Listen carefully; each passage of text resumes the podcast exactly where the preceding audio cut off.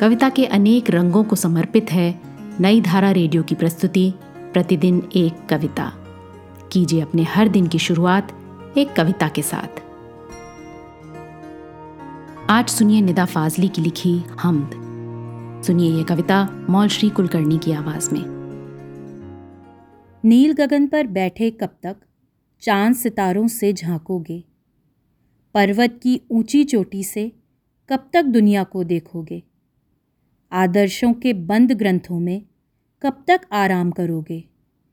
मेरा छप्पर टपक रहा है, बनकर सूरज इसे सुखाओ। खाली है आटे का कनस्तर, बनकर गेहूँ इसमें आओ। माँ का चश्मा टूट गया है, बनकर शीशा इसे बनाओ।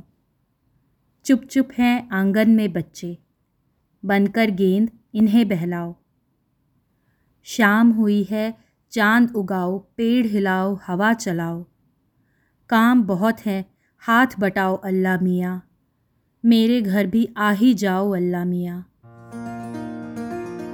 आज की कविता को आप पॉडकास्ट के शो नोट्स में पढ़ सकते हैं।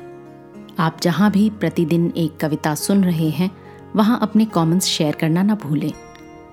अगर आप चाहते हैं कि नई धारा रेडियो की ये प्रस्तुति हर सुबह आपके व्हाट्सएप पर आ जाए तो हमें इस नंबर पर मैसेज भेजें। Seven four two eight seven seven five three seven six. कल एक और कविता के साथ फिर मिलेंगे।